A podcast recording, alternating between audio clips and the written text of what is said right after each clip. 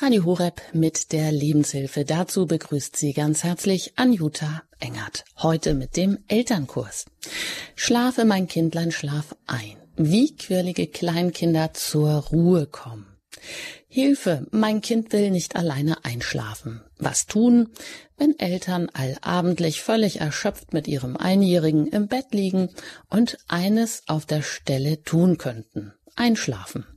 Nur das Einjährige, was eigentlich endlich einschlafen soll, dreht nochmal richtig auf, turnt über die Gitterstäbe, krabbelt über die müde Mama, droht vom elterlichen Bett zu purzeln, will unterhalten und bespielt werden, schreit, sobald Mama oder Papa das Zimmer verlassen.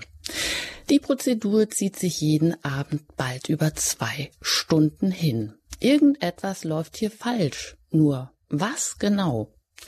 Von liebgewordenen Gewohnheiten des Babys, wie etwa dem Einschlafen beim Stillen, will sich auch das ältere Kind von alleine nicht verabschieden. Aber es fordert genau diesen Service auch wieder ein, wenn es nachts aufwacht. Und das tut es immer wieder mal. So entsteht ein Teufelskreis.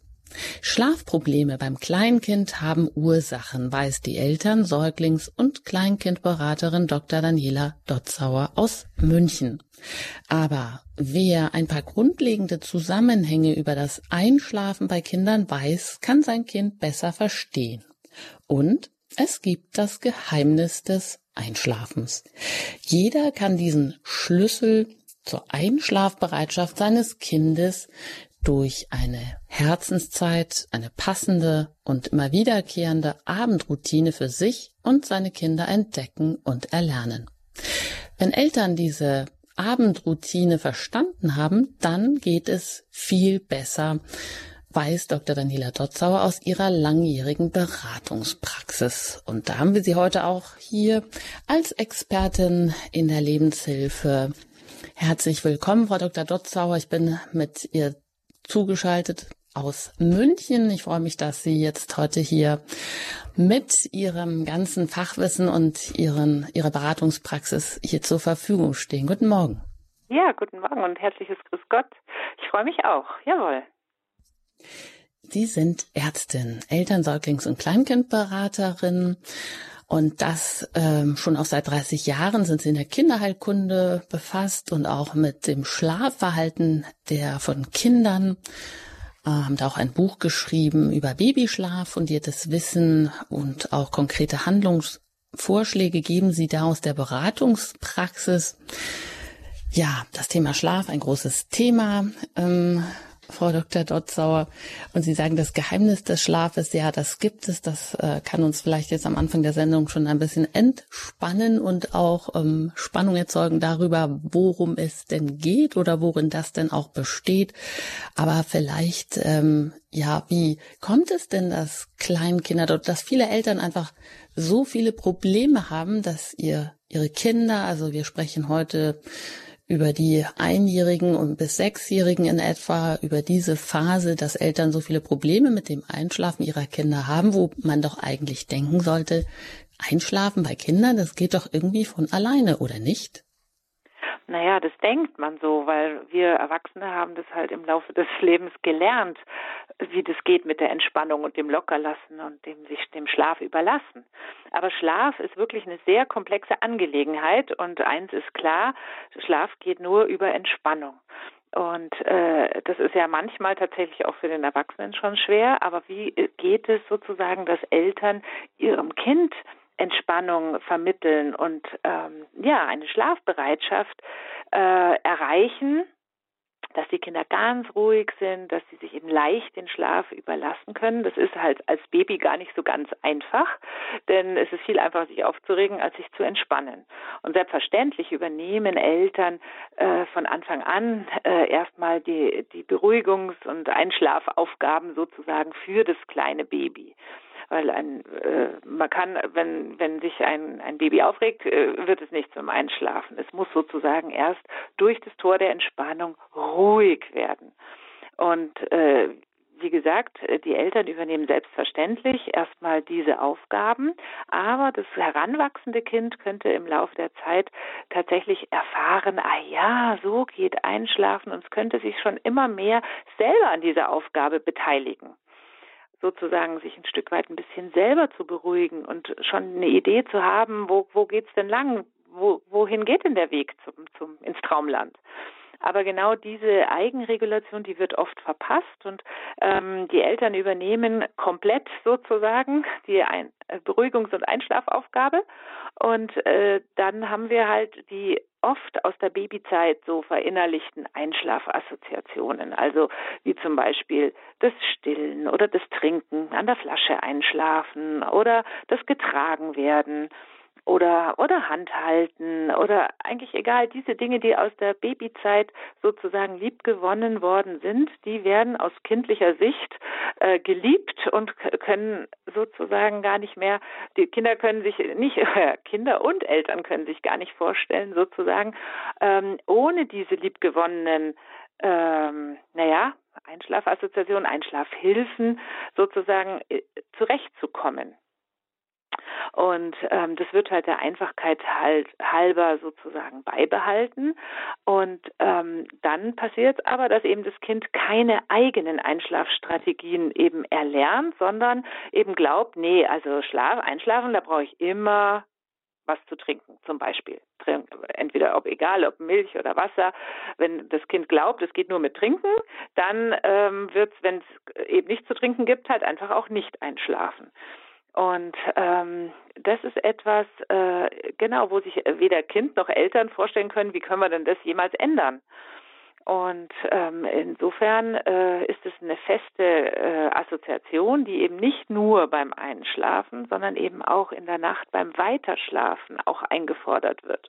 Und ähm, wir das ist ein ganz wichtiger äh, Fakt. Also alle Menschen wachen in der Nacht mehrfach auf, groß und klein. Nur wir Große, wir haben gelernt, wir drehen uns um, muckeln uns in die Kissen und schlafen weiter. Die Kleinen, naja, da kommt es eben darauf an, was die Eltern ihnen bis dahin beigebracht haben. Die glauben, sie müssen entweder trinken, getragen werden oder, oder, oder. Günstig wäre es, man würde sein Baby einmal umdrehen, ein bisschen beruhigen, klopfen, weiter Schlafsprache nenne ich das sozusagen ähm, und ihm beibringen, ah, alles gut, schlaf einfach weiter. Also wenn das gelingen würde, dann würde das Kind immer mehr eigene Einschlafstrategien entwickeln und in der Nacht nicht mehr den Weiterschlafservice sozusagen der Eltern anfragen. Mhm. Jetzt haben wir ja schon in einer ersten Sendung über diese ja schwierige Säuglingsphase geredet, über das erste Lebensjahr und wie Einschlafen da geht. Und äh, wenn wir jetzt schauen, wie geht es weiter, dann sagen Sie, das Kind hat schon, also das Baby, was jetzt ein Kind geworden ist, ein Kleinkind, hat schon vieles gelernt, mhm. was die Eltern vielleicht am Anfang ihm auch beibringen mussten, weil ähm, da haben sie auch gesagt, das Kind, das ganz kleine Kind, das braucht ja auch noch diese Hilfe. Dann ist jetzt also die Schwierigkeit, diese Hilfe so stückweise wieder ein bisschen abzubauen. Das heißt, Schlafprobleme die entstehen, entstehen die immer durch das, was die Eltern den Kindern schon beigebracht haben. Sie haben ja gesagt, äh, es gibt schon gewisse Gewohnheiten und die Kinder mögen sich das schon allein auch nicht wieder abgewöhnen. Liegt die Ursache der Schlafprobleme oft bei den Eltern? Naja, das ist wie immer so ein, eine Mischung, ähm, weil natürlich auch das Kind selber sich weiterentwickelt. Ja, also zum Beispiel genau dieses angesprochene Alter, ein Jahr zum Beispiel, da haben wir ja äh, kein Kind mehr, was im Bett liegt und, und hilflos äh, weint, sondern wir haben ein Kind, was aufsteht und im Bett steht und protestiert und den Schnuller rauswirft und ähm, und oh ja oder auch wie Sie es in, im Eingangs erklärt haben so schön anschaulich, dass ein Kind einfach im Familienbett äh, stundenlang durchs Bett turnt. Also ich will sagen, allein durch die Entwicklung des Kindes kommen auch immer wieder Hindernisse und Hürden sozusagen, die eben das selbstständige Einschlafen erschweren. Also nicht, es ist nicht nur das Thema der Eltern, sondern es ist natürlich eine gemeinsame Aufgabe. Wie so, wie eigentlich alle Entwicklungsaufgaben, die das Leben so stellt, äh, können die nur gemeinsam gelöst werden. Kind und Eltern, beide. Ähm, äh, sozusagen können ein Stück weit zu dieser Entwicklungsaufgabe, wie geht selbstständiges Einschlafen, äh, was dazu beitragen. Und natürlich äh, ist es in der Verantwortung der Eltern, dem, dem äh, Kind zu zeigen, wo geht's denn hin zur Entspannung? Wie geht denn überhaupt Entspannung? Nur dazu müssen die Eltern erstmal dieses Phänomen verstanden haben, dass es nicht ausreicht, äh, sozusagen nur zu tragen, rauf und runter zu wippen oder äh, sich einfach nur daneben zu legen und Hand zu halten, weil das sind immer Ver, Ver, ähm, Hilfen oder halt gemeinsame Interaktionen, ähm, wo sozusagen die Eltern mit von der Partie sind. Und wenn sie äh, eben mit von der Partie sind, dann werden sie auch in der Nacht angefragt. Das ist halt immer wieder das gleiche Thema. Also es ist ein beiderseitiges Thema Eltern und Kind.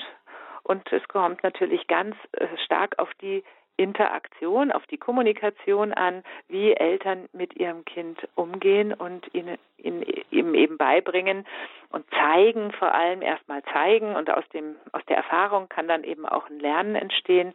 Wie geht es mit der Entspannung? Ehrlich gesagt brauchen wir das ein Leben lang. Das brauchen wir nicht nur als Kind zum Einschlafen, sondern dieses Thema Entspannung, das ist ein lebenslanges Thema und es ist, man tut gut daran, darüber nachzudenken. Das ist wohl wahr und das weiß wohl jeder Erwachsene auch, wie schwierig das in manchen Phasen vielleicht manchmal ist. Ja, genau. Spannend ins Einschlafen zu kommen und darüber reden wir heute hier in der Lebenshilfe bei Radio Horeb. Ihrer christlichen Stimme Deutschlands, nämlich im Elternkurs Schlaf, mein Kindlein, Schlaf, wie quirlige Kleinkinder zur Ruhe kommen und dazu ja, kann uns Dr. Daniela Dotzauer sehr viel sagen, denn seit 30 Jahren ist sie mit der, dem Thema der Kinderheilkunde und dem Schlafverhalten von Kindern befasst und sie sagen, Kinder, kleine Kinder, die können eigene Schlaf, Einschlafstrategien entwickeln und erlernen aus ihrem Erfahrungswissen, Tja, jetzt würde mich mal interessieren, ab wann in etwa kann man denn, wann ist denn so dieser Übergang? Äh, das ist natürlich immer theoretisch. Wahrscheinlich gibt es auch Kinder, die leichter einschlafen und Kinder, die von ihrem Naturell her eben sich da schwieriger tun. Aber ab wann kann man denn so sagen, na ja, jetzt kann man das so die angewohnten Einschlafstrategien, die man vielleicht als Eltern übernommen hat, langsamer abbauen und so übergehen, dass Kinder das selber lernen können. Gibt es da so einen Zeitpunkt? Ja, das ist in der Tat was sehr Individuelles. Also ähm, das ja, das ist die Frage, wann, wann muss es überhaupt ein, ein Kind äh, oder muss es überhaupt, muss man das überhaupt lernen? Oder äh, also das ist ein, ein individuelles Thema, was jede Familie für sich lösen muss. Aber ich würde mal sagen, dann, wenn es halt zur Belastung in der Familie wird, weil äh, eben alle ein bis zwei Stunden äh, Wasser getrunken werden will oder halt äh, die Nacht wirklich äh, so oft durchbrochen ist, dass ähm, das zu einem vernünftigen Schlaf, äh, dass an einem vernünftigen Schlaf gar nicht mehr zu denken ist, dann finde ich, macht es Sinn, ähm, darüber nachzudenken, wie können wir denn das verändern, weil das geht ja sowieso nur in Schritten und das ist eine Sache des dauert Wochen, Monate. Das ist nicht etwas, was man jetzt heute sofort anfängt und morgen kann es das Kind. Und ähm, ich verstehe schon, Ihre Frage geht so ein bisschen auch wirklich nach dem Alter äh, und äh, ganz klar, äh, Ende des ersten Lebensjahres äh, können Kinder, da ist es allerdings auch besonders schwierig, weil da haben sie verschiedene Reifungsschübe hinter sich und ähm, sie haben plötzlich nicht nur die motorische Entwicklung, von der ich vorher gesprochen habe, sondern auch dieses äh, Trennungserlebnis wird plötzlich für die Kinder bewusst. Und das sind Themen, die sind, die erschweren zum Beispiel auch das Einschlafen natürlich noch. Und da muss man nicht akkurat, wenn jetzt ein Kind ganz äh, stark in der Fremdelsphase oder in der Trennungsphase drinnen ist, muss man nicht äh, sozusagen genau in dem Moment jetzt anfangen, so und jetzt lernst du aber das selbstständige Einschlafen. Das macht gar keinen Sinn. Aber es gibt halt ähm, sozusagen ganz kleine äh, Schritte, die man schon ganz früh, schon ab einem halben Jahr kann man sozusagen äh, dem Kind zeigen, na ja, ähm, man muss jetzt nicht unbedingt an der Brust einschlafen, man kann einfach auch einfach am Arm einschlafen erstmal. Und man kann mit einer Einschlafroutine über das Wohlgefühl und über die Entspannung locker lassen. Man muss dazu nicht immer schlucken, saugen permanent. Und das äh, kann schon früh sozusagen äh, auch anders angebahnt werden, so dass, äh, dass eben dann eine Idee entsteht beim Kind, ah ja, so geht Einschlafen auch. Ich meine, deswegen ist es trotzdem normal, dass es vielleicht in der Nacht äh, weiterhin gestillt werden will. Das ist so, wie die Familie das lebt und es auch leben will. Da gibt es keine Vorschriften. Aber man kann äh, erstens im, im Laufe des ersten Lebensjahres schon günstig äh, Schritte anbahnen und diese Einschlafassoziationen abschwächen und dem Baby zeigen, es kann schon, es gibt Hilfsmittel wie ein Kuscheltier zum Beispiel, welches mit Bedeutung aufgeladen wird und oder oder letztendlich auch der Schnuller.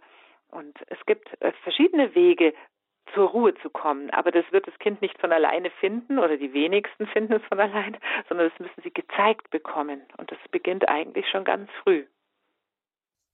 Das sagt ähm, Dr. Daniela Dotzauer. Sie ist Ärztin, Elternsäuglings- und Kleinkindberaterin mit eigener Praxis in München und ähm, ja, eigene Einschlafstrategien, das ist interessant. Ähm, was können Kinder erlernen?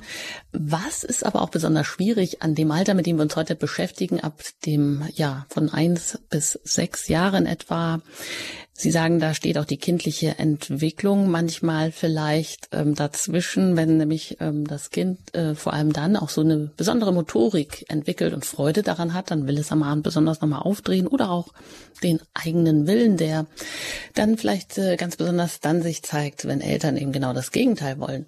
Aber was das Geheimnis des Schlafes denn eigentlich ist und der Schlüssel zum Einschlafen, das erfahren Sie gleich nach einer Musik hier bei Radio Horeb in der Lebenshilfe.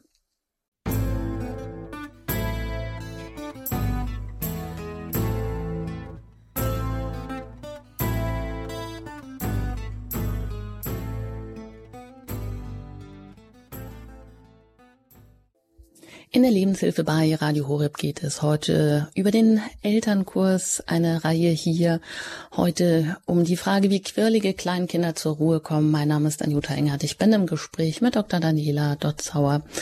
Sie ist Ärztin, Eltern, Säuglings- und Kleinkindberaterin, hat auch ein Buch über Babyschlaf geschrieben und ist seit zehn Jahren in eigener Beratung im Großraum München tätig, aber auch online. Sie haben es schon mehrfach angedeutet, Frau Dr. Dotzauer, dass es so ein Geheimnis des Schlafes gibt und das ist Ihnen, glaube ich, auch Ihr Herzensanliegen. Wir haben schon mehrmals gehört, dass ähm, ja, dass Kinder durch das Tor der Entspannung ruhig werden. Wie geht denn das jetzt konkret und wie sieht dieses Geheimnis des Schlafes aus, Frau Dr. Dotzauer? Ja, grundsätzlich muss natürlich äh, zwischen Eltern und Kind ein Sicherheits- und ein Geborgenheitsgefühl entstehen und ein verlässliches Vertrauensgefühl und auch eben ein inneres Wissen, wie Entspannung geht. Aber wie geht jetzt nun mal Entspannung? Naja, äh, es geht oft mit gemeinsamen und liebgewonnenen, verlässlichen Ritualen. Also wenn ich weiß, ah ja, schon das kleine Baby, ich schnuffel mich in die Ellenbeuge und fühle mich wohl, dann sieht man schon, das Kind hat schon ein bisschen verstanden, ah ja, so finde ich zur Ruhe. Oder auch letztendlich auch, auch an der Brust. Ah ja, so finde ich zur Ruhe. Aber das größere Kind, wie Sie sagen, nicht nur die Motorik, sondern der eigene Wille äh, steht oft dem Ganzen entgegen, weil wenn jetzt ein Kind sagt, nö, äh, ich will jetzt aber noch toben und ähm, Eltern sagen, ja, aber jetzt ist äh, Schlafenszeit, dann stehen sich da zwei Meinungen gegenüber und diesen ja, Prozess äh, ja hilfreich äh, zu führen, ist es sinnvoll, eben gute Routinen. Also ich für mich ist zum Beispiel ganz wichtig eine verlässliche Abendroutine, dass das Kind weiß, ah ja, immer wenn es schwierig wird und nicht nur Kind, auch Eltern, Eltern und Kind wissen, ah ja, am Abend ist oft schwierig ähm, und äh, da äh, brauchen wir nicht jedes Mal diskutieren, wie es läuft, sondern wir machen es immer gleich. Und es ist wichtig, dass in dieser Routine allen Bedürfnissen nochmal Rechnung getragen wird und ähm, das Kind ähm, äh, sich auch darauf freut und nicht nur und auch die Eltern, dass sie eigentlich mit mit Spaß und und Freude äh, diesen zum Beispiel diese schwierige Zeit des Abends ähm, durch durchlaufen. Und natürlich, Sie haben mich jetzt nochmal konkret zum Schlüssel des Kindersch guten Kinderschlafs gefragt. Ähm, äh, wenn, ein, wenn, wenn das Kind durch die Eltern befähigt wird, dass es sozusagen selbstständig ein bisschen sich am Einschlafprozess beteiligt und sich auch darauf freut und wenn es den Weg zur Entspannung kennt, ja, dann kann es nicht nur einschlafen, sondern auch in der Nacht wieder einschlafen. Und dann braucht es in der Nacht gar keine Hilfestellung oder ähm, es braucht es nicht oder erwartet auch nichts und es vermisst vor allem auch nichts, sondern es weiß einfach, wie es geht und es kann sich einfach umdrehen, weiter schlafen. Denn dieses Geborgenheitsgefühl, äh, das Vertrauensgefühl, ich weiß, wenn ich am Abend, äh, ich wache genauso auf, wie ich auch am Abend eingeschlafen bin. Und das ist ein konsistentes Gefühl, was die Babys oder die Kinder äh, über die Nacht trägt. Und ja, so haben, ist äh, ein ganz wichtiger Punkt, auch immer bei meiner Beratung, gerade bei den quirligen Kleinkindern, ist wirklich, ich sage jetzt mal, der Schlüssel eine gute Abendroutine. Und ja. wie die dann im Einzelnen aussieht, diese Abendroutine, besprechen Sie das dann auch ganz konkret an Beispielen? Ja, unbedingt, ganz klar, ganz konkret, weil ähm, äh, ja, nur dann, äh, wie gesagt, können sich Eltern und Kind darauf einstellen. Also ich kann ja mal Ihnen erklären, also bei mir beginnt eine gute Abendroutine immer mit einer frühen Essenszeit. So nenne ich das. Das sind verschiedene Zeiten. Es kommt die Essenszeit, die Spielzeit, die Badezimmerzeit, Bilderbuchzeit, Herzenszeit und dann die Schlafenszeit. Und es hat so jeder Punkt, ähm, hat so seinen Platz im, im Abendverlauf. Und es ist sehr sinnvoll, ein frühes Abendessen anzubieten. Warum? Weil äh, erstmal es steigt der Blutzuckerspiegel durch, durch das Essen, durch die Nahrung. Und dann sind die Kinder wie super betankt. Und es macht keinen Sinn, gleich nach dem Essen sozusagen die Kinder jetzt ins Bett äh, zu bringen zu wollen, sondern die wollen intrinsisch erstmal nochmal toben und sich nochmal auspowern und das ist auch gut, wenn das noch weit weg vom Schlafen ist. Deswegen sage ich immer so zwei Stunden vorm Schlafen ist eine gute, äh, guter Zeitpunkt fürs Abendessen. Und dann dadurch, dass es dann es ist für viele Familien ein bisschen früh erstmal, aber sie merken dann, ah ja, wenn wir das so früh machen, dann können wir ja noch eine Spielzeit hinten anhängen, sozusagen nach dem Essen. Und das kommt den, den quirligen Kleinkindern ganz äh, zugute, weil nicht nur äh, wegen der Motorik, sondern auch wenn ein Elternteil sich Zeit nimmt, da nochmal wirklich zu spielen. Schön ist es, wenn der Elternteil, der vielleicht am Tag weniger Kontakt hatte wegen der Arbeit, wenn der Elternteil sich da nochmal Zeit nimmt und das Kind eben auch einen spielenden äh, Elternteil erlebt.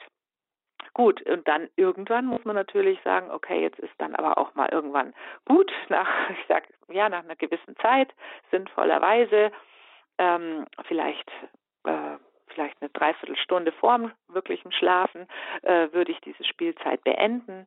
Und dann kommt die Badezimmerzeit oder wo auch immer man wickelt oder Wickelzeit, egal wie man es nennt, auf jeden Fall Bett fertig machen. Ist ja klar, irgendwie nochmal weiß jeder, was damit gemeint ist, Bett fertig machen.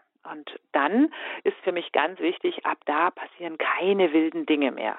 Und da ist es wichtig, dass man die, äh, den Vog oder die Verbindung einfach mit dem Kind noch gut hat, weil wenn man jetzt sozusagen nachher das Kind nochmal runterlässt und es springt nochmal durch, durch die Gegend, dann äh, ist es ja wieder aufgeputscht und, und steigert sich unter Umständen wieder in, in spaßige Spielchen, die aber ja wir ja schon vorher hatten. Jetzt ist ja jetzt fertig mit Wild und jetzt machen wir andere Dinge, zum Beispiel Bilderbuchzeit.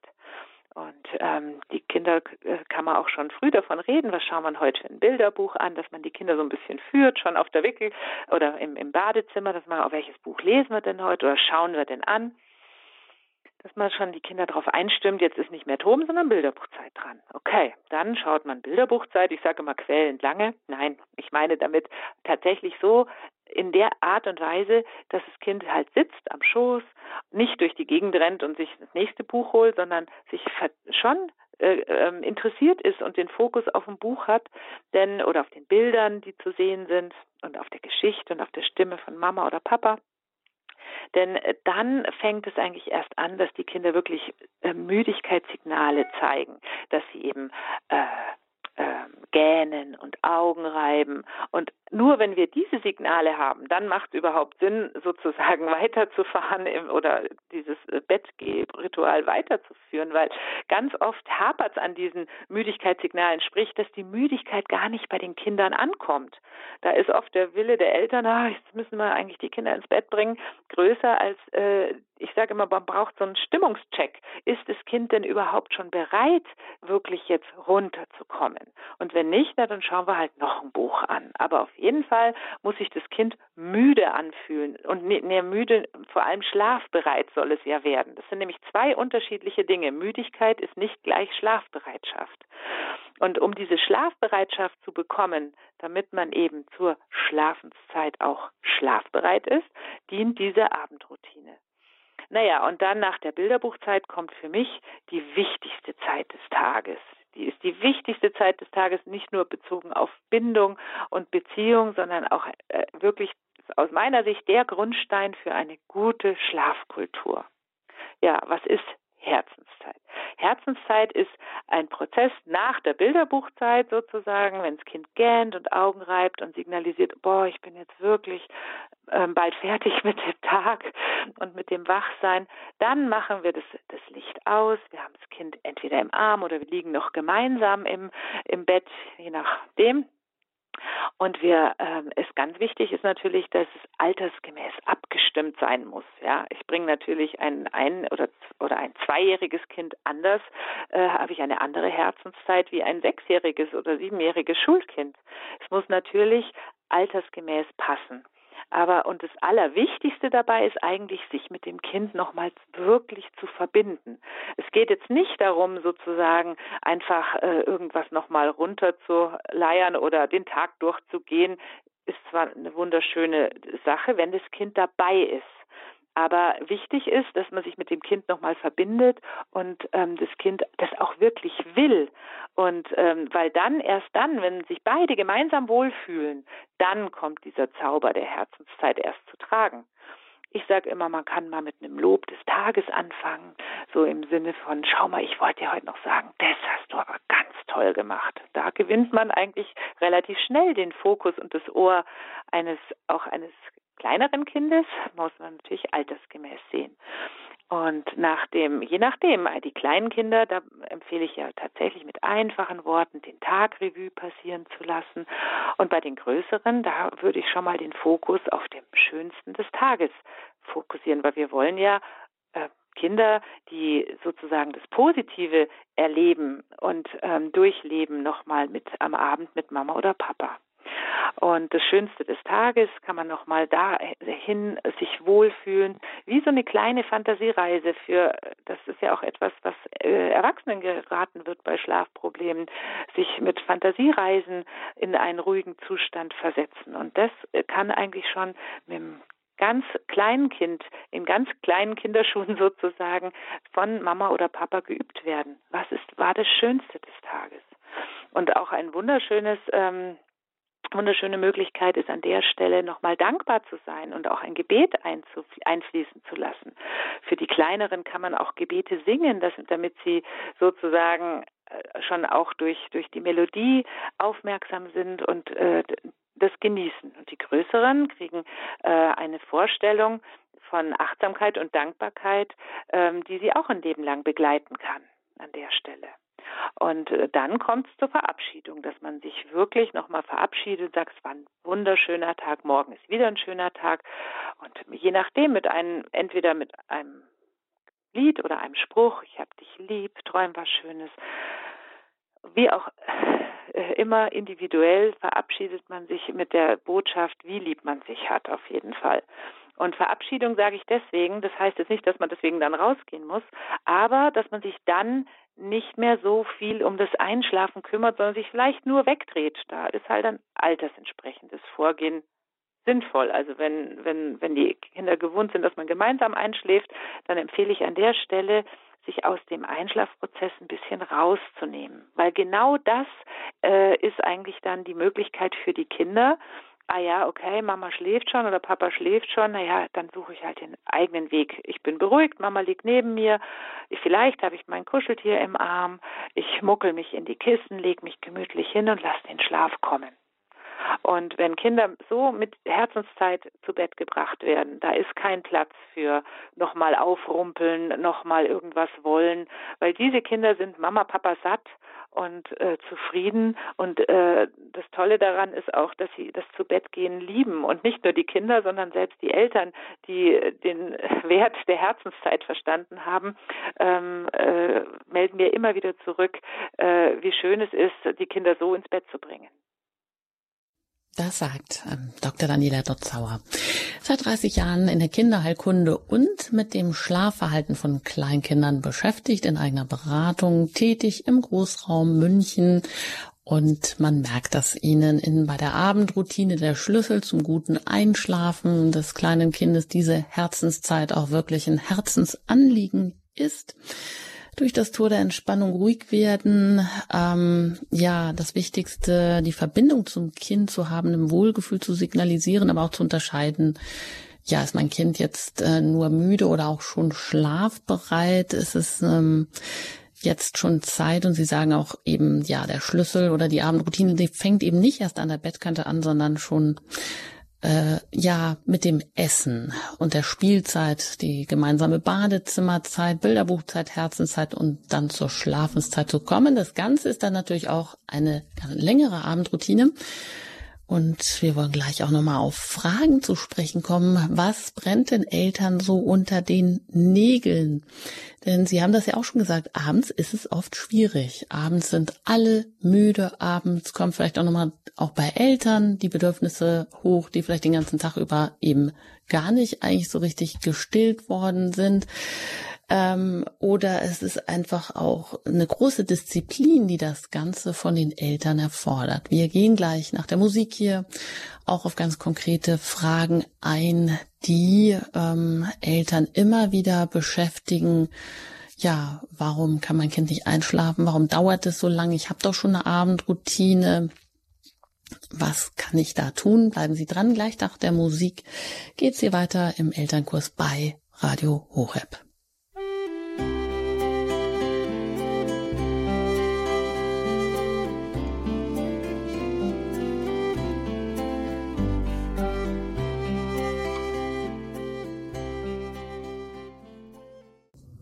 Anjuta Engert für Sie heute in der Lebenshilfe bei Radio Horeb Ihrer christlichen Stimme in Deutschland. Mit dem Elternkurs sind wir heute mitten im Thema des Kleinkindschlafes. Wie können quirlige Kleinkinder zur Ruhe kommen? Und dazu haben wir zu Gast die Expertin Dr. Daniela Dotzauer aus München. Sie ist Elternsäuglings- und Kleinkindberaterin seit 30 Jahren mit dem Thema Einschlafen, Schlafverhalten der von Kindern und Säuglingen und Kleinkindern beschäftigt und hat uns auch schon diesen Schlüssel mit an die Hand gegeben, wie eine gute Abendroutine sich umsetzen lässt. Aber äh, Frau Dr. Dotzauer, äh, wie äh, Sie haben ja gesagt, dass, dass das auch ein Prozess, der über Wochen geht, wenn man das vielleicht nicht so von Anfang an eingeführt hat. Oder woran hapert es denn doch immer wieder?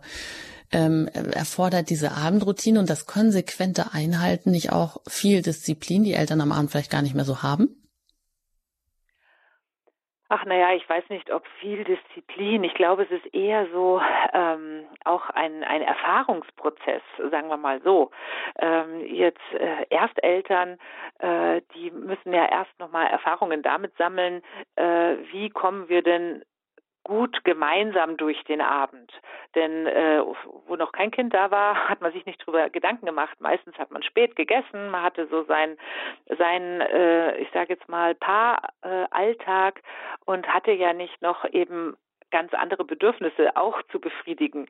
Und ähm, es dauert oft eine Weile, bis die Eltern erleben, ah ja, irgendwie, wenn wir so den Abend so laufen lassen, so äh, in, den, in den Tag, in den Abend rein äh, uns einfach treiben lassen, dann ähm, werden oft äh, ja die Kinder immer aufgedrehter und hängt natürlich vom Alter ab, aber dann manchmal sind sie dann unversehens außer Rand und Band und ähm, sind sozusagen schon über das äh, günstige Einschlaffenster drüber hinaus, toben und sind wild und sind total aufgeregt und äh, äh, der Schlaf und die Entspannung rückt in weite Ferne, weil die Kinder äh, ihr Ding machen und äh, eben Mai, die machen das nicht jetzt absichtlich, um, um die Eltern zu ärgern, sondern die machen es halt, weil sie es können, weil es Spaß macht.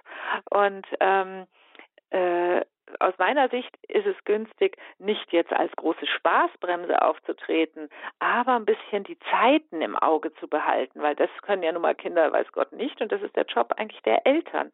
Und ähm, ich weiß nicht, ob, ob es die Antwort, äh, ähm, dass wirklich so viel Disziplin braucht.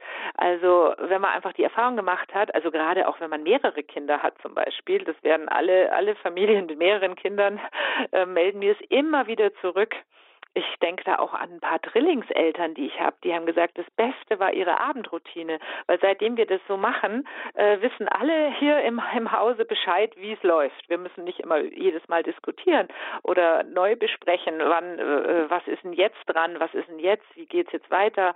Nee, sondern es ist einfach ein, eine Abfolge, die man äh, anbietet und es ist klar, wir müssen am Abend was essen, na, dann können wir das auch zu einer sinnvollen Zeit machen, wo die Kinder noch vernünftig nicht schon übermüdet sind, sondern noch, noch gerade bei den kleineren, zum Beispiel bei den Einjährigen, ist es ganz wichtig, weil die sind oft so müde am Abend, dass sie dann nämlich gar nichts mehr essen, wenn sie, wenn das Abendessen zu spät ist. Nur so als, als Tipp. Und ähm, ja, also die Frage war ja, braucht man Disziplin oder wie kommt es dahin? Ich glaube, wenn man mal die Erfahrung gemacht hat, dass es einfach viel leichter geht, ich sag mal so ein Kind angepassten Abend, dann fällt einem das gar nicht mehr so schwer, sondern man macht es gerne, weil man die Erfahrung gemacht hat, ah, es geht so viel einfacher, es geht viel, viel leichter. Hm. Sicher sind auch häufige Fragen, die, äh, wenn sich jetzt schon gewisse hm, Gewohnheiten so eingeschlichen haben, dass das Kind nur beim Trinken äh, mhm. oder beim getragen werden oder einschläft oder nur, wenn die Mutter daneben liegt. Wie kommt man denn aus diesen so eingeschliffenen Gewohnheiten wieder raus, dass man dem Kind vermittelt, es kann auch selber so langsam schrittweise das Einschlafen ähm, ja erlernen? Ja, Sie sagen schon schrittweise eben. Also wenn es jetzt ums Trinken geht, also sagen wir mal, ein Kind hat, hat immer die Milchflasche beim Einschlafen, Klassiker, und dann in der Nacht auch noch zwei, dreimal, dann wird es darum gehen, dass wir als erste Maßnahme das Trinken vom Einschlafen trennen. Und äh, genauso auch mit dem Tragen. Wenn Kinder in den Schlaf getragen werden, dann würde man sagen, du, wir tragen noch ein bisschen, vielleicht in der Herzenszeit trage ich dich noch ein bisschen, aber dann setze ich mich hin, dann trage ich nicht mehr, ich mache die Herzenszeit im Sitzen und dann äh, tragen wir auch nicht mehr und sitzen auch nicht mehr, sondern wir legen uns hin, zum Beispiel. Oder jetzt mit dem Trinken als Beispiel. Ähm, es gibt natürlich noch eine Milch, wenn das Kind es gewohnt ist, noch eine Milch zu trinken, ist ja kein Problem, aber das muss ja nicht im, Kinder- oder im Schlafzimmer stattfinden. Das kann ja noch im Wohnzimmer oder auf der Wickelablage, ist oft auch ein ganz guter Moment, kann man äh, noch äh, trinken. Die Flasche zum Beispiel, dann kann man nämlich auch dann äh, gut nochmal Zähne putzen, das macht dann nämlich auch Sinn beim größeren Kind. Und, äh, und dann starten wir Bilderbuchzeit, gehen wir äh, ins Kinder- oder Schlafzimmer, je nachdem, und wir schauen erstmal Bilderbuch an. Und da ist das Kind erst nochmal abgelenkt und wieder fokussiert oder kleinere Kinder können auch einfach nochmal ruhige Objekte anschauen. Also nicht nur Bilder, ist manchmal für die kleineren ist es, also die Einjährigen, denen fällt es oft noch schwer, Bilder, am Bilderbuch zu sein und zweidimensional was anzuschauen. Die fangen dann an, die Seiten nur umeinander zu hauen und die Ecken aufzuessen.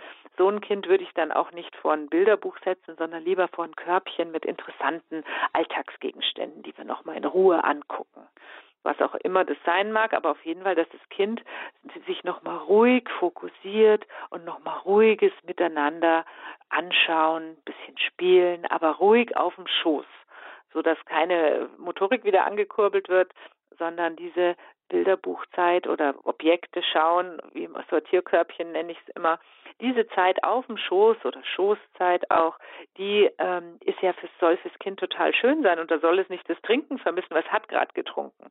Und diese äh, Zeit am Schoß soll ja das Kind statt dem Trinken an den Schlaf heranführen.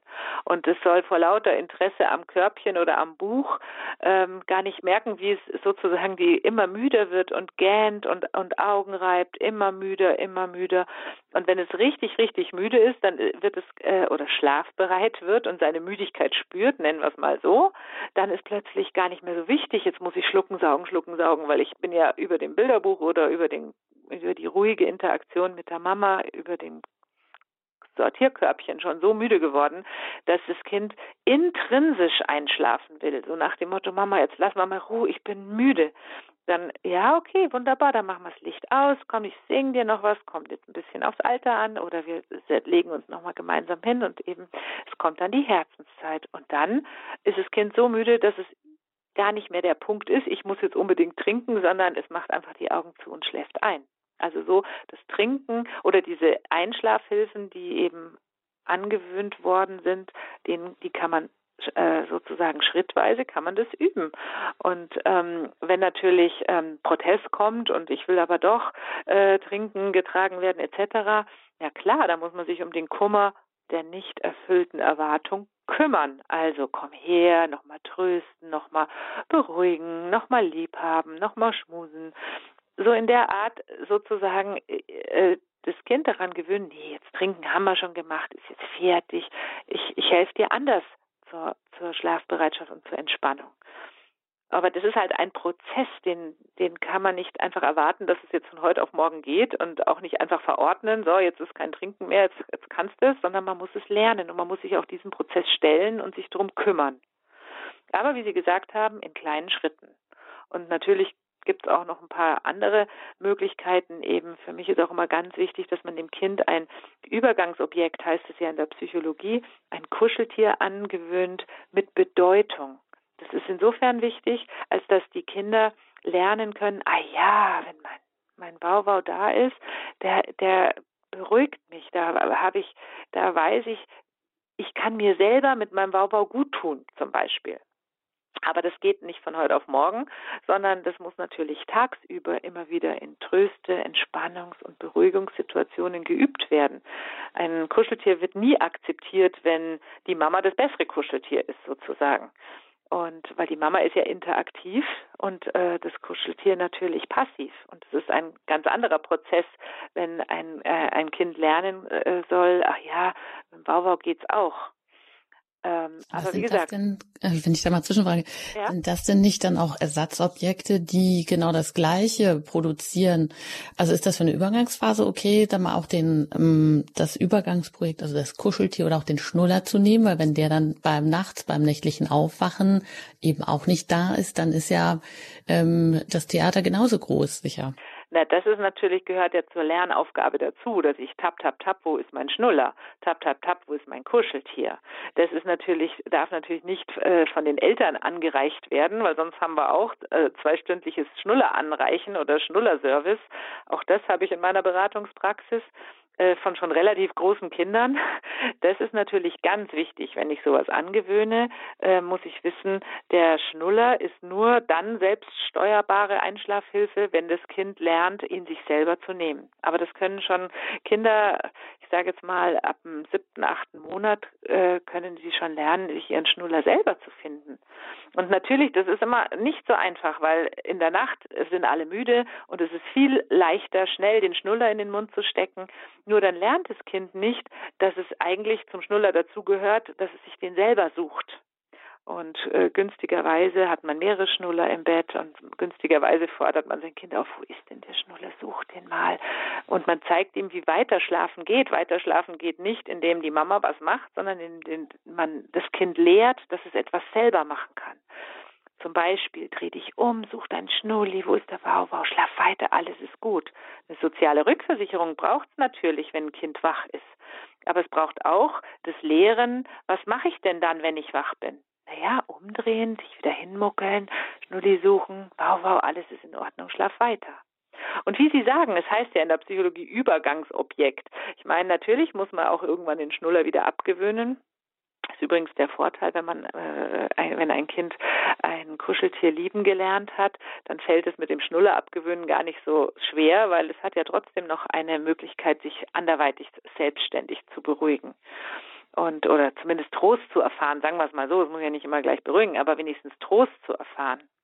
Und ähm, natürlich, äh, das wird irgendwann überflüssig, weil irgendwann äh, braucht man nicht mehr ein Kuscheltier, um äh, von A nach B zu kommen oder um unbedingt oder dann, wenn es in, in Kindergarten wohnt, das Kuscheltier in der Garderobe und muss nicht mit in den Gruppenraum genommen werden, natürlich. Oder es bleibt sowieso zu Hause oder im Auto oder es wird, je älter das Kind wird, das ist ja das Wesen am Übergang, es soll einen Übergang erleichtern von der Mama-Hilfe oder von der Elternhilfe zur Selbsthilfe. Und irgendwann mhm. weiß, weiß ein, ein heranwachsendes Kind, wie es geht, und dann braucht es sein Kuscheltier gar nicht mehr. Aber manchmal kommt ja. es vielleicht, wenn die Kinder, auch die größeren Kinder, wenn die ins Schullandheim fahren, in der Schule, dann kommt oft das Kuscheltier noch mit in den Koffer. Es wird natürlich nicht rausgeholt, aber es gibt ihm Sicherheit, wenn es im Koffer mitreißt. Sie haben vorhin auch gesagt, ganz wichtig ist, dass das äh, die Abendroutine fängt nicht erst am Abend an, sondern eigentlich auch schon davor. Wichtig ist, dass Kinder auch Mama und Papa satt werden. Das werden sie vielleicht nicht in einem kleinen Zeitsplitter nur am Abend. Inwieweit hat es denn auch eine Bedeutung, dass am Tag eben schon Mama und Papa oder zumindest eine die wichtigste Bezugsperson auch da ist? Also gibt es eigentlich mehr Probleme, wenn Kinder den ganzen Tag fremd betreut werden und erst am Abend die Mama oder der Papa auftauchen? Naja, also natürlich muss äh, das ein Geborgenheitsgefühl und ein Vertrauensgefühl, von dem ich vorhin gesprochen habe, das äh, wird sich nicht nur an dem abendlichen äh, Interaktionssplitter, wie Sie es genannt haben, äh, manifestieren, sondern das äh, findet natürlich auch natürlich auch tagsüber statt. Ähm, äh, also es ist nicht immer notwendig, dass zwei äh, Bezugspersonen andauernd ums Kind rumspringen. Sie sprechen von der, kind, von der äh, Krippenbetreuung, kommt ja auch immer ein bisschen aufs Alter an. Natürlich, das ist äh, unerlässlich. Äh, eine, eine gute Eltern-Kind-Beziehung und Bindung, die brauchen wir in jedem Falle. Die brauchen wir fürs Großwerden, die brauchen wir fürs Einschlafen, die brauchen wir für, fürs Leben brauchen wir das. Und natürlich sollen sich Eltern Zeit für ihre Kinder nehmen. Und wenn jetzt ein Kind tatsächlich den ganzen Tag fremd betreut ist, also was ist jetzt der ganze Tag? Aber ich sage jetzt mal wirklich von morgens bis abends, dann vielleicht noch von der Nanny abgeholt wird und am Abend um halb acht die Eltern heimkommen, dann haben diese Familien natürlich ein Problem. Also und ähm, mhm. vor allem insbesondere. Und dann haben Sie vielleicht auch das Problem mit dem Mittagsschlaf, oder? Weil das ähm, äh, kann man da eigentlich auch schon auf einen, einen guten Mittag, beim guten Mittagsschlaf hinarbeiten auf eine gute Abendroutine? Ja, der Mittagsschlaf kommt auch da aufs Alter an. Ich sage jetzt mal zum Beispiel bei den anderthalbjährigen zum Beispiel, die sind ja tatsächlich von dem Vormittag so müde, da geht eigentlich der Mittagsschlaf meistens leicht. Da ist gar nicht unbedingt so sehr notwendig, dass man noch ewig lang Bilderbuch davor liest. Ähm, ein kurzes Einstimmen auf, auf, auf den Schlaf, ein bisschen nochmal noch mal singen, nochmal ein bisschen kuschelig miteinander sein reicht eigentlich beim Mittagsschlaf als Schlafhinführung schon aus. Aber das ist natürlich eine Altersfrage, weil wenn jetzt ein Kind zwei oder zweieinhalb ist, da ist es gar nicht mehr so müde. Und äh, da beginnen dann oft schon Kämpfe, dass sie gar nicht mehr mittags schlafen wollen, dass sie einfach, ähm, naja, lieber die, die, das Rad äh, noch weiter drehen und ähm, ja, eben äh, gar sich einfach im, im Mittagsschlaf verweigern. Das habe ich sehr, sehr oft. Ich werde dann immer gefragt, naja, ab wann hört denn der Mittagsschlaf auf? Ich persönlich empfehle, ähm, ja, auch das ist eine individuelle Angelegenheit. Die meisten gewöhnen sich zwischen dem, naja, ich sage mal zweiten und vierten Lebensjahr gewöhnen sich den Mittagsschlaf ab. Das ist jetzt eine große, großer Zeit, eine große Zeitspanne. Aber in der Tat äh, gibt es einfach sehr individuelle Schlafbedürfnisse. Und ähm, man sollte halt nicht nur den Mittagsschlaf abgewöhnen, weil das abendliche Einschlafen schwierig ist, sondern man sollte sich überhaupt darüber Gedanken machen, wie geht es besseres Einschlafen, weil dann geht auch mittags das Einschlafen besser. Meistens hapert es daran, dass eben die Kinder oder Familien grundsätzlich ein Einschlafproblem haben sagen wir mal mit zwei und dass sie ewig lang zum Einschlafen brauchen aus verschiedensten Gründen. Und dann versuchen die Eltern immer den Mittagsschlaf wegzulassen, damit das Kind am Abend halt noch müder ist und der Schlafdruck sozusagen mithilft und das Einschlafen dadurch leichter gelingt. Und da finde ich, sollte man mit Bedacht umgehen, weil ein zweijähriges Kind profitiert eigentlich schon noch vom Mittagsschlaf. Und es soll lieber gescheit lernen, wie es einschlafen geht und lieber Mittag noch eine Runde, vielleicht nicht so lang, aber noch eine Runde schlafen und ähm, dann auch für den Nachmittag besser gewappnet zu sein und einfach den, den Tag gut durchstehen zu können. Mhm. Und wenn ein, ja. eine Sache ist mir auch immer noch ein wichtiges Anliegen, wenn denn der Mittagsschlaf abgeschafft wird, warum auch immer, aus welchen Gründen auch immer, dann empfehle ich immer, dass wir eine Mittagsruhe stattdessen etablieren. Da schauen mich oft die Eltern an, hä, Mittagsruhe, wie soll denn das gehen? Ja, aber das ist wirklich auch ein Schlüssel, um den Tag besser zu bewältigen. Also wenn normalerweise, keine Ahnung, im Zeitraum von zwölf bis zwei geschlafen wird und jetzt wird, will das Kind aber nicht mehr schlafen, dann, äh, und es ist keine Ahnung, auch alt genug und alle äh, sehen ein, dass das jetzt so mit dem Mittagsschlaf nicht mehr Sinn macht. Naja, dann ist aber eine Mittagsruhe an der Tagesordnung. Das kann dann sein, dass man am Anfang liest man, liest man halt noch gemeinsam Bilderbücher. Das Kind ist ja dann schon älter. Es kann dann vielleicht auch mal ein Hörspiel oder ein Hörbuch hören, wo es äh, nicht unbedingt andauernd immer einen Elternteil braucht. Oder der Elternteil kann sich auch ausruhen. Auch für Eltern ist es gut, mal eine, äh, in, der, in der Mitte des Tages ein bisschen auszuruhen. Und wenn das mit den Kindern groß wird, die Mittagsruhe, das ist für die ganze Kleinkindzeit wirklich ein Segen, weil die, äh, auch wenn sie nicht mehr schlafen, sie erholen sich einfach ein bisschen. Und selbst die Größeren, die, die hören sich dann oft ein Hörbuch an und malen nebenbei ein bisschen aber verhalten sich ruhig, macht auch Sinn, wenn dann kleinere Geschwister da sind. Also ich finde, das ist ein, ein Werkzeug für die Familie, die sehr segens, das sehr segensreich ist und eben den Eltern hilft, den Tag gut zu meistern. Hm, die gemeinsame Mittagsruhe, das habe ich auch schon von vielen Familien gehört. Selbst wenn es mit dem Schlafen nicht mehr geht, ist das doch ein ganz ähm, wichtiger zentraler Punkt, auch um für alle Beteiligten, um ein bisschen runterzukommen genau. und ein bisschen Kraft zu tanken. Eine ganz wichtige Frage, die wir hier noch berücksichtigen wollen, ist natürlich die auch nach Geschwisterkindern. Meistens fordern die Jüngsten, die Kleinsten sehr viel Aufmerksamkeit und die Größeren gehen so ein bisschen leer aus.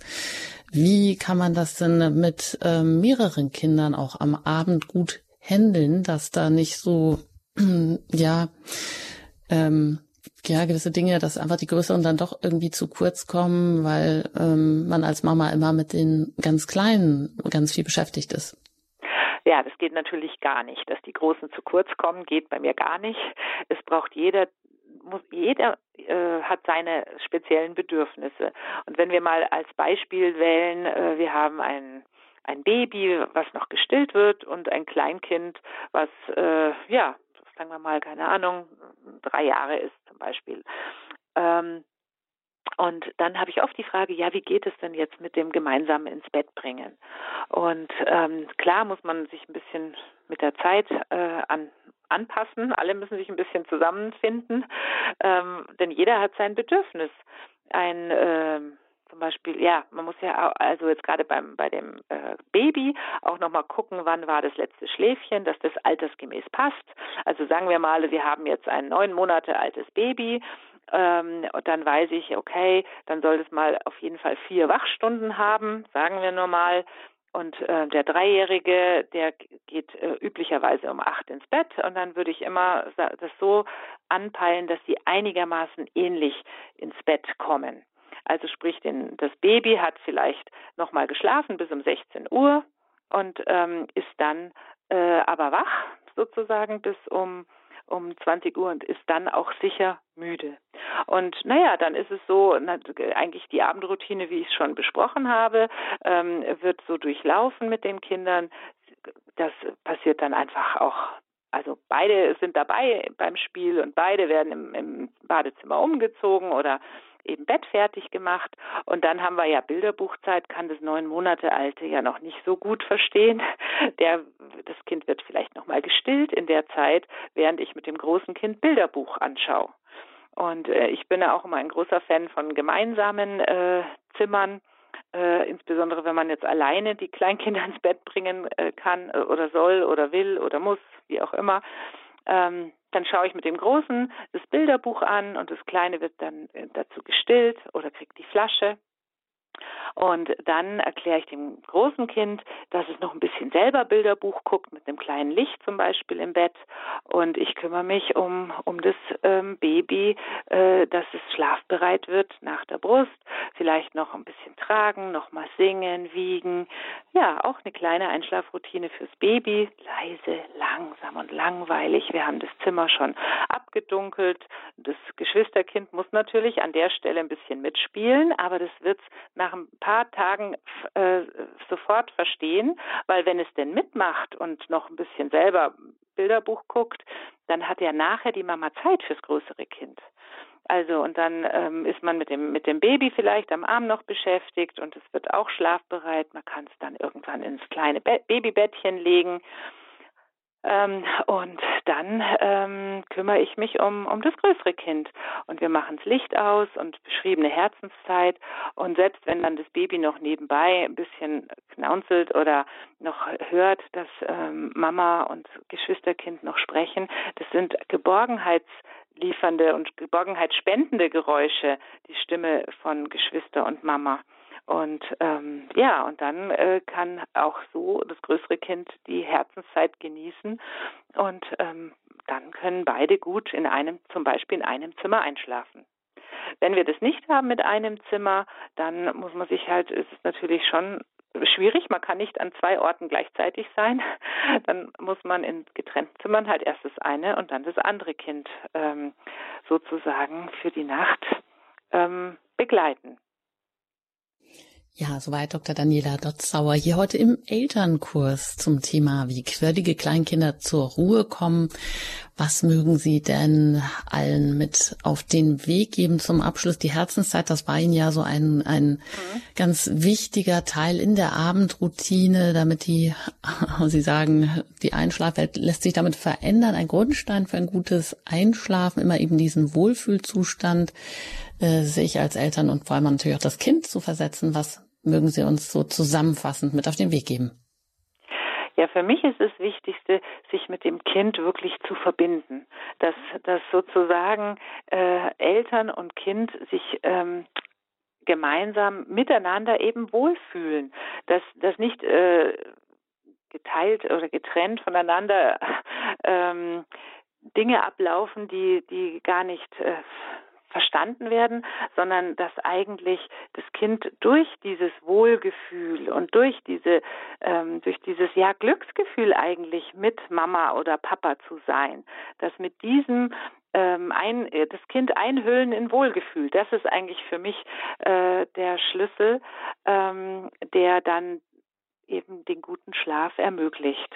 Und das ist halt nicht immer ganz leicht. Und ähm, da braucht es äh, ja relativ viel Achtsamkeit und auch ein bisschen Übung und ein bisschen Erfahrung. Aber wenn das gelungen ist, dass sich Eltern und Kinder erreichen, das ist äh, überhaupt der Schlüssel für, für gutes Familiensein. Ja, vielen Dank, Frau Dr. Dotzauer. Das war es heute zum Elternkurs und ich danke Ihnen, dass Sie hier zu Gast waren. Alles Gute Ihnen und auch gerne auf Wiederhören. Ja, auf Wiederhören. Für alle weiteren Informationen, wenn Sie vielleicht die erste Sendung mitbekommen möchten oder Interesse haben auch an allen weiteren Lebenshilfesendungen von Radio Horeb, dann können Sie das immer gerne tun. Im Internet, da sind wir vertreten und da können Sie sich diese und andere Sendungen bei uns in der Mediathek gerne noch einmal herunterladen, noch einmal anhören, sich weitere Informationen auch besorgen oder über die App und wie Sie Radio Horeb auch erreichen können, deutschlandweit von Flensburg bis Garmisch-Partenkirchen, auch über DRB Plus, also auch im Autoradio oder sonst wie. Es gibt alle Möglichkeiten, wie Sie uns hören können. Ich danke Ihnen auf jeden Fall für Ihr Interesse, fürs Zuhören und ich danke Ihnen auch immer für Ihre Unterstützung für Ihre Spenden, für Ihr Gebet, damit wir auch weiterhin auf Sendung bleiben können.